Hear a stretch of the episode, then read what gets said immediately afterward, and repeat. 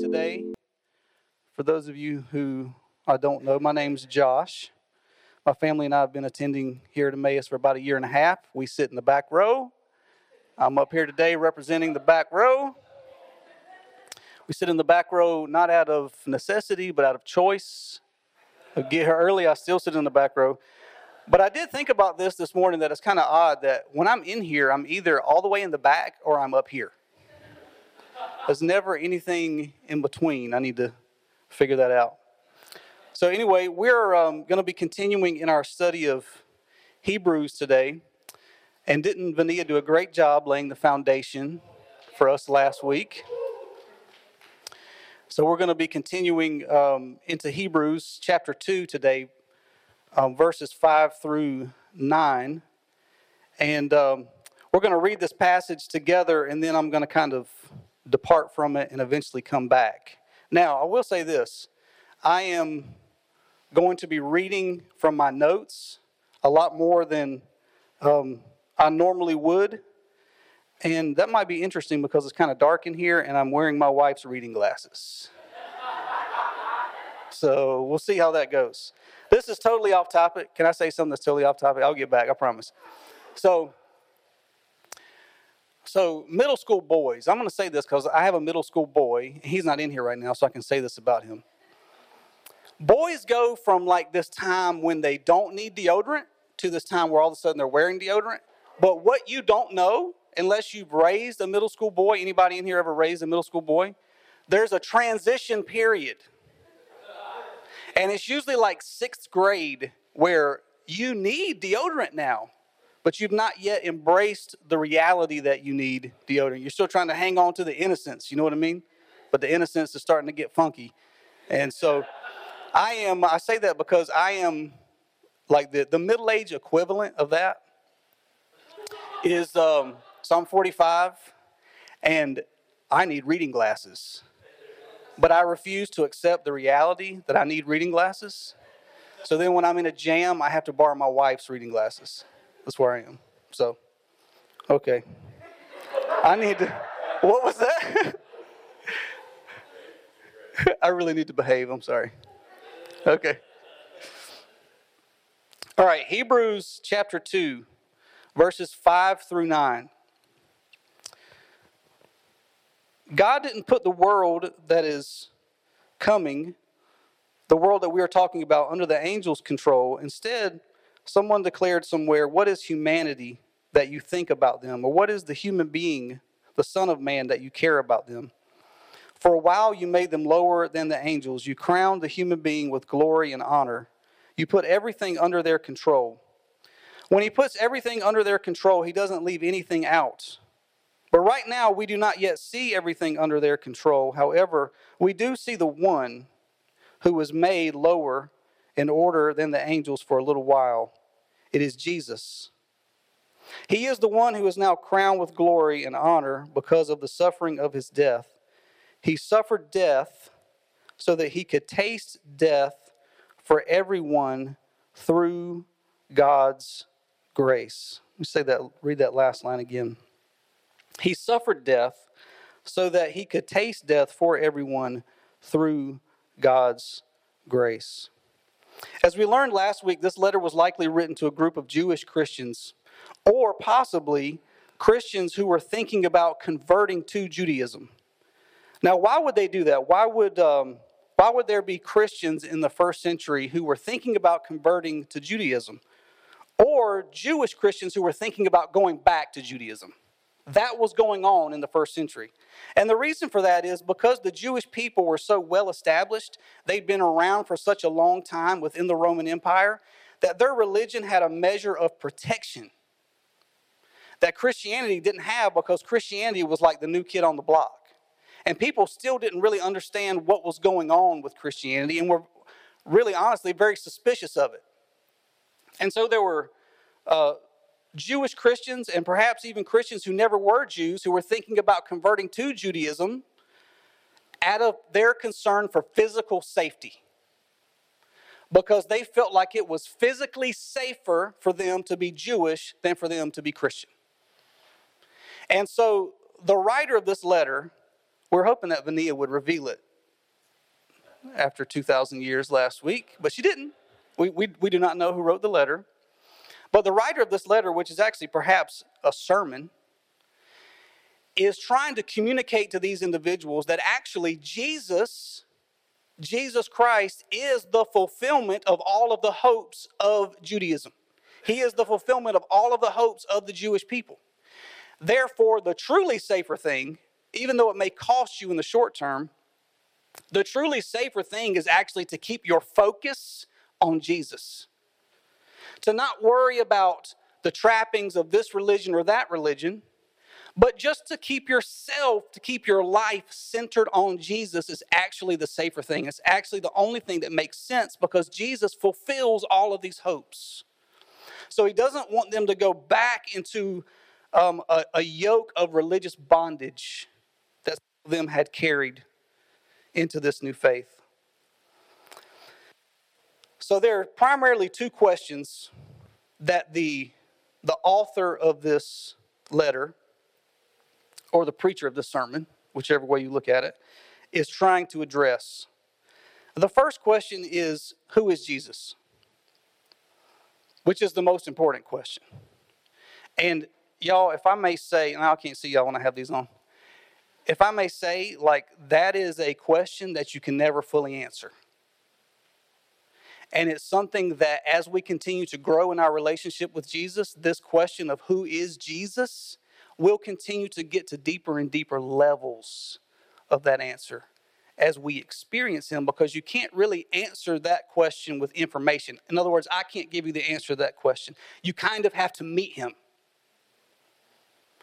You have to experience him. You have to have a relationship with him. And as you have a relationship with him, and as your relationship with him grows, your understanding of who he is deepens. So this is the primary uh, question that the author is trying to answer. And then the second goes along with it, which is, what did he do for us? Who is Jesus, and what did he do for us? Laura, I don't think these glasses are working out too well. I'm going to wing it. So I'm going to say some things today that probably won't make any sense, rationally speaking. And I do that sometimes. But it feels right. There are going to be some things that you hear that you're going to be like, that doesn't make any sense. But just think about, does it feel right? It feels right, doesn't it? And just go with it.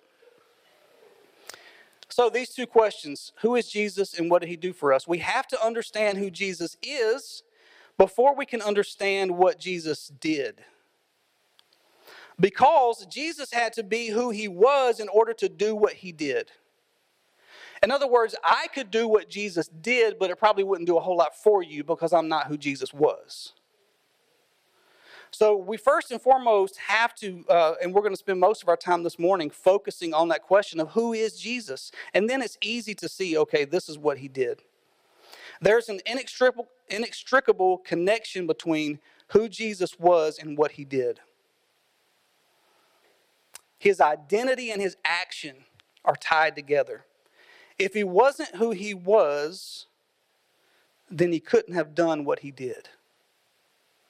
And if he didn't do what he did, he wouldn't have been who he was.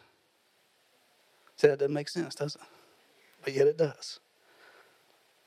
If he didn't do what he did, if he hadn't done the things that he did on our behalf, then he wouldn't have truly been who he was. His identity really, in essence, is tied up in what he did for us.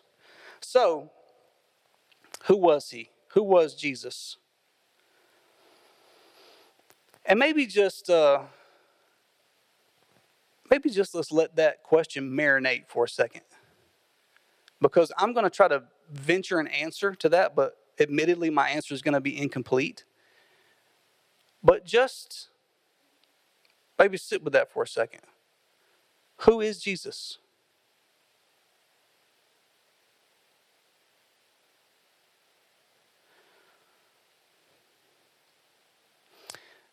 And as you think about that question and continue through your life, hopefully, to wrestle with that question, let me give you this encouragement to not, I mean, you, you answer that question the way you want, but don't just regurgitate what somebody else told you about him. Don't give me facts. Who is Jesus? And let that answer flow out of your experience of him. Because as you experience him more, then you're going to have deeper insights about who he is. We learned last week that Jesus is the exact image of God's heart. And what is perhaps most important for us, Jesus serves as the point of connection. Y'all say connection. Connection. Okay, this is going to be important, understanding this. He serves as the point of connection between the Creator and his creation. Jesus is the conduit through whom God communicates to his people. He's the channel through whom God reveals himself to his people. So in other words, if there were no Jesus, God might be speaking to us, but we would never hear what he was saying. Because Jesus is the channel through whom God communicates, and he is also the channel through whom we communicate with God. We come to God in the name of Jesus, right? And God comes to us in the name of Jesus. He is this channel. He is this means of connection and revelation through whom we and God communicate back and forth. The connection between the Creator and the creation. There are a, uh, a few New Testament passages that really do a good job of revealing this reality. And I don't have them up, but they're easy to remember because they're all ones. The first one we're going to read is a familiar one. This is from John chapter one. Verses one through five. And so as I read these passages, again, just think about Jesus being the connection through, through whom God reveals himself to us, through whom we communicate with God. John chapter one, beginning in verse one, says this: in the beginning was the Word, or in the beginning was the, anybody know the Greek word for that? Logos. A bunch of y'all do. In the beginning was the Logos. The Word was with God, and the Word was God. The Word was with God in the beginning. Everything came into being through the Word, and without the Word, nothing came into being. What came into being through the Word was life, and the life was the light of all people. The light shines in the darkness, and the darkness cannot extinguish the light. All right, the second passage that follows the same idea comes from the book of Colossians, also chapter one. Colossians chapter one, verses fifteen through twenty. Says this about Jesus: the Son is the image of the invisible God, the one who is first over all creation. Because all things were created through him, both in the heavens and on the earth, things that are seen and things that are unseen. Whether they be thrones or powers or rulers or authorities, all things were created through him and for him.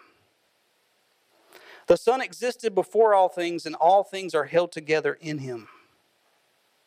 He is the head of the body, the church, who is the beginning, the one who is firstborn from among the dead, so that he might occupy the first place in everything.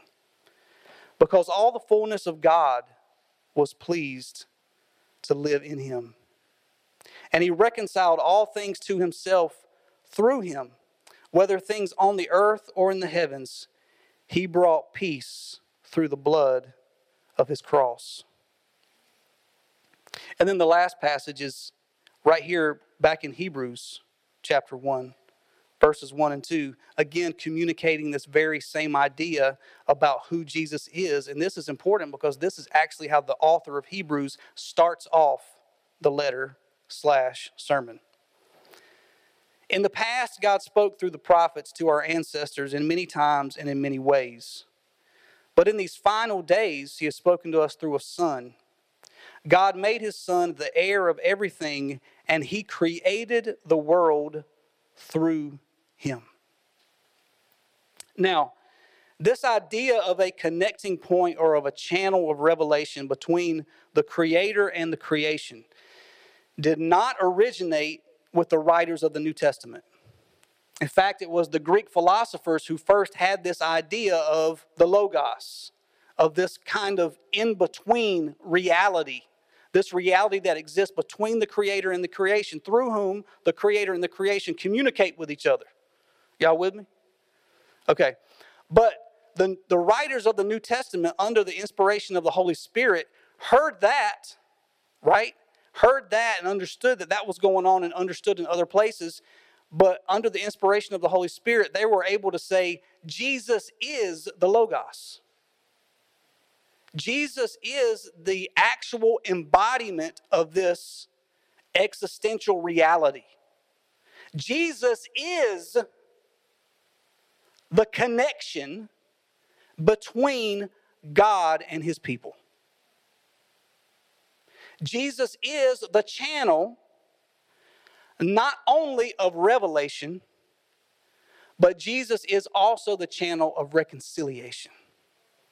He is the one through whom God communicates to us, and he is also the one through whom God reaches through and brings us back to himself. Jesus is the connecting point.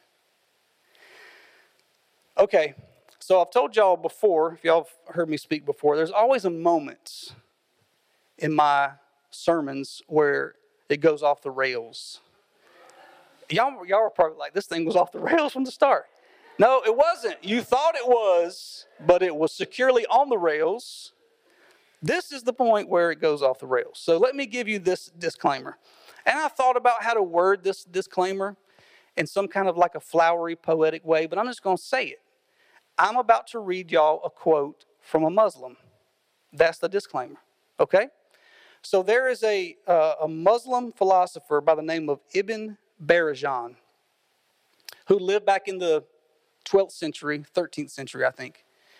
And he talks about this same reality, this reality that the Greeks refer to as logos, which he refers to as the universal servant. Let me just say this. There are a lot of really good Muslim philosophers that we can learn from, in the same way that we can learn from Jewish philosophers, because even though, of course, we're going to disagree when it comes to Jesus, because we trace our roots back to Abrahamic monotheism. Y'all with me? We trace our roots back to Abraham and the monotheism that originated with Abraham. There's a basic worldview that is the same. And so therefore, there's a lot for us to learn. So Ibn Barrajān talks about this reality, this connecting point, this point of revelation and reconciliation, and he refers to it as the universal servant. So I'm going to read this quote. No, I didn't get this cr- quote put up on the screen because I'm a lazy person. Um, so I'm going to read this quote nice and slow. I might go back through and read parts of it over again so that we can get a better understanding of who uh, Jesus is as the manifestation of this universal servant. As a unifying metacosmic entity, the universal servant contains all realities of creation and man. The universal servant is the one who emerges from the one. I'll say that again. The universal servant is the one who emerges from the one, and by virtue of its all-embracing oneness, encompasses all existent things. At root, the universal servant is comparable to the very first rays that emerge from the sun. These initial rays are so close to the sun, they are so close to the source of light that they cannot, or excuse me, that they resist clear-cut categorization. We can't tell if they are pure sun or pure ray. Ooh, that's good. There's more, there's more. the incomprehensible, ontological in-betweenness of the universal servant stands as a solution to the philosophical conundrum. Y'all say conundrum.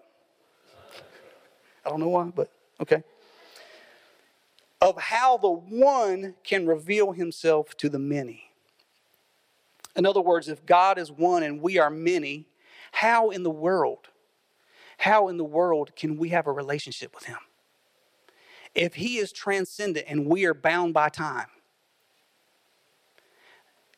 if he is immortal and we are mortal, how can we have a relationship with him? And so what Ibn Barrajān is saying is this idea, this understanding that comes just by a flash of intuition of the universal servant answers all of those questions. Now, the beauty of it is we can take it a step further and say Jesus is the universal servant. I mean, you can't hear that and not think about John one. This is who Jesus is, this universal servant, this entity came to life and walked around and communicated with us and did things and said things that we can have an actual personal relationship with this universal servant. The universal servant is comparable to the very first rays that emerge from the sun. These initial rays are so close to the source of light that they resist clear-cut categorization. So here I think is a mistake that we make sometimes. We try so hard, and when I say we, I'm saying myself too because I do this all the time. We want so bad to define Jesus. We want to know what in the world box does he fit in. Does he fit in this box? Does he fit in that box? Maybe he fits in both of these boxes over here. But then we get confused. We're trying so hard to categorize him, and we were never commanded to do that. We were never commanded to understand him or to be able to explain him. What we are commanded to do, what I would say in a more positive way, what we are invited to do is encounter him. To encounter him, to experience him, and to follow him. Those are the only three things that you have to do with Jesus. And sometimes this, this urge to categorize and this urge to understand stands in the way and keeps us from doing what Jesus actually calls upon us to do. It keeps us from encountering him because we'd rather understand him than encounter him. Anybody? Because that feels safer. That kind of gives me a sense of control. Oh, I know who he is. I understand who he is. Well, he didn't ask you to do that, and no, you don't. And, and sometimes this, this illusion that we understand him or this, this striving and straining to understand him keeps us from actually pursuing him and encountering him and getting to know him on a deeper level. And, might I add, becoming more like him. These are the things that he calls upon us to do. While uh, Jesus could never be defined, I believe this idea of in-betweenness so beautifully describes who he is. In this sense, Jesus defies category. And any attempt that we make to categorize him is ultimately a disservice to his true nature, which is beyond categorization. Now, let me give y'all uh, an example of this, okay? I was thinking about this the other day, and I, it blew my mind. And I'm going to share it with y'all because I don't want to be the only one in here with a mind blown. It doesn't take much to blow my mind, by the way. So, so my wife and I and our kids, we have a house, right? Some of y'all have been to that house. And then we have neighbors. Anybody have neighbors? Okay, so if you have neighbors, you have a property line. So our property line is really cool. It's this really short, old stone wall that divides our property from our neighbor's property. Okay? Everybody with me? So, on this side, it's our property. Right? On that side of the wall, it's their property. My question is, who owns the wall? And this is actually a real thing, too, because, like, it's one of those really old stone, like, these are houses that were built back in the nineteen thirties. It's a really old stone wall, and there's this cool stone flower pot that goes with the wall. And so we're like, nobody's ever come out and asked, whose flower pot is that? You know? Because I feel like we put flowers in there, but then I saw them watering the flowers, and I'm like, I thought those were our flowers. Who, who owns, whose wall is this? And of course, the only, there is no satisfying answer to that question, but the only answer is you kind of both own it and you kind of neither, neither one of you. It's on your property and it's on your property, but it's also on neither one of you's property. It's a, it, it, the wall sort of represents this in-between state. There's an in-betweenness to the wall, right? And we could see the wall, and the way that I'm even phrasing it is as a divider, but it's actually not a divider. It's actually a point of connection, isn't it? Because I'm thinking of this is mine and that's yours. We look at it as a division, but it actually is the place, the wall is the place where our property and their property come together. This in-betweenness, this This undefinable essence of in-betweenness. This is who Jesus is when it comes to our relationship with God. And I don't know who owns the wall. Both and neither. If we have to put him in a category, y'all, just make his category Jesus. He's just got his own, he's the only one in there. Jesus is his category. And his task, the thing that he exists to do, is to bring us together with God. He's an expression of God's love for us, an expression of God's desire to commune with us, and an expression of God's longing and his power to bring us back into his heart. This is who Jesus is. Now, very quickly, I promise, I want to just kind of not go any further in talking about who Jesus is, because I'm going to get into definitions. So just take what you've heard and kind of let that simmer a little bit. Continue to turn it over. What feels right? Does this resonate with my experience with Jesus? Does this resonate with who Scripture reveals Jesus to be? So let's go back to this passage in Hebrews chapter two. And I'm just going to read verse nine, because th- we're going to very quickly talk about what Jesus did. Again, because once you have some sense of who Jesus is, uh, it's, it's very easy to see what Jesus did, or easy, easier to accept, I should say. So verse nine here in chapter two says, however, we do see the one who was made lower than the angels for a little while. It is Jesus. He is the one who is now crowned with glory and honor because of the suffering of his death. He suffered death so that he could taste death for everyone through God's grace. Because Jesus is who Jesus is, he was able to do what no one else could do, which is to taste death on our behalf as a way of reconnecting us with God. Don't ever lose sight of that. That is why Jesus tasted death. That is why Jesus went through death, through the process of death and resurrection. He did all of this so that we could be reconnected with God. Jesus overcame death on our behalf by blazing a trail through death. And he calls for us, y'all, to follow him on this path. The way to the Father's heart leads through death. But Jesus has cleared the path. I'll even go you one better. Jesus is the path. Jesus is the path through death. Jesus is the path through all of our suffering. Jesus is the path through all of our trial and tribulation. He is the path that reconnects us to God through all of this stuff. He didn't go around anything. He didn't go under anything. He didn't go above anything. He went through it. He went through death, and in so doing, undid death from the inside.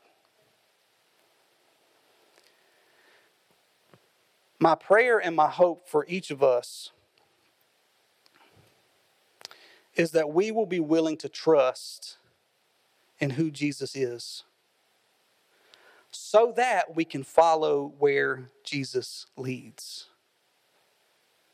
To trust in who Jesus is so that we can follow where he leads, even if that means entering into death. And all of us, y'all, as followers of Jesus Christ, are called, are commissioned, are deputized to enter into death, to go through death. Anytime you put another person before yourself, you enter into death. When you decide over and over again, because this is not a decision that can be made once, but when you decide that you're going to live your life in the service of the bigger picture instead of your small picture, you enter into death. Maybe not physical death, but there's a death of ego. There's a death to self that happens.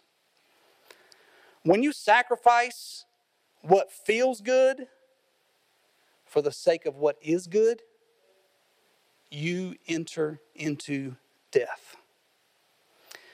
But for any of you who have ever tried it, what you find out is that we're, we're, we're just really bad at distinguishing between life and death. So what we think is going to give us life oftentimes actually doesn't give us life. And what looks like death to us, like Jesus is calling us into this place, or he's calling us to this sacrifice, or he's calling us through this trial. It looks like death, but it's actually abundant life. It's actually true life. It's actually joyful life, the life that God intended for us to receive and participate in. But we have to be willing to keep our eyes on Jesus and to follow him through these places of death, into life, back into the heart of the Father. As we close this morning, I'm going to invite you, if you can, to stand. And um, here's what I want to do. I really appreciate y'all being patient with me. Hope this wasn't too confusing. I want to, um, if you want to kind of take on a posture of prayer, if we want to close your eyes, bow your head, however that looks for you. You can open your hands um, as a sign of receptivity. But I want to read this passage from the Gospel of Matthew. I just want to read it over you as we think about who Jesus is, as he's revealed through uh, the writer to the Hebrews, and as we think about what he did and realize that only he could do what he did. Only he could do what he did. And now what is it that he calls us to do? I want to read this over you, and then I'm going to pray for us. This is from Matthew sixteen, verses twenty-four and twenty-five. Hear now the words of Jesus. Jesus said unto his disciples, all who want to come after me must say no to themselves. They must take up their cross and follow behind me. All who want to save their life will lose their life. But anyone who loses their life because of me will find their life. Father God, we come to you today in the name of Jesus, who is the channel of revelation, the channel of reconciliation in this place of connection. We thank you, thank you, thank you for Jesus. We thank you for who he is. We recognize him today as our Savior, as the one who delivers us, and as the one who heals us.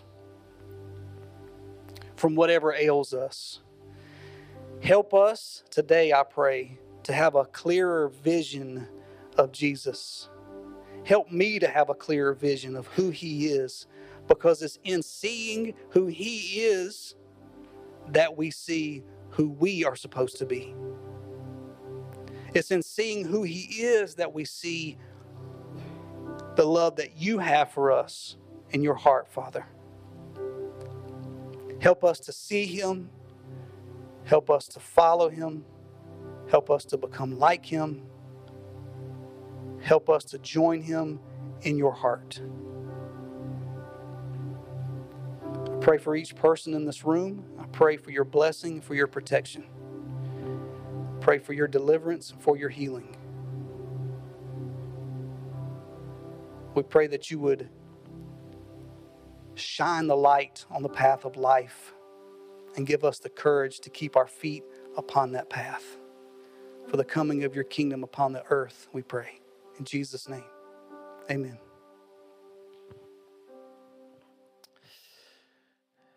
Amen. If you want to take a seat for a second, you can, as we transition into our response.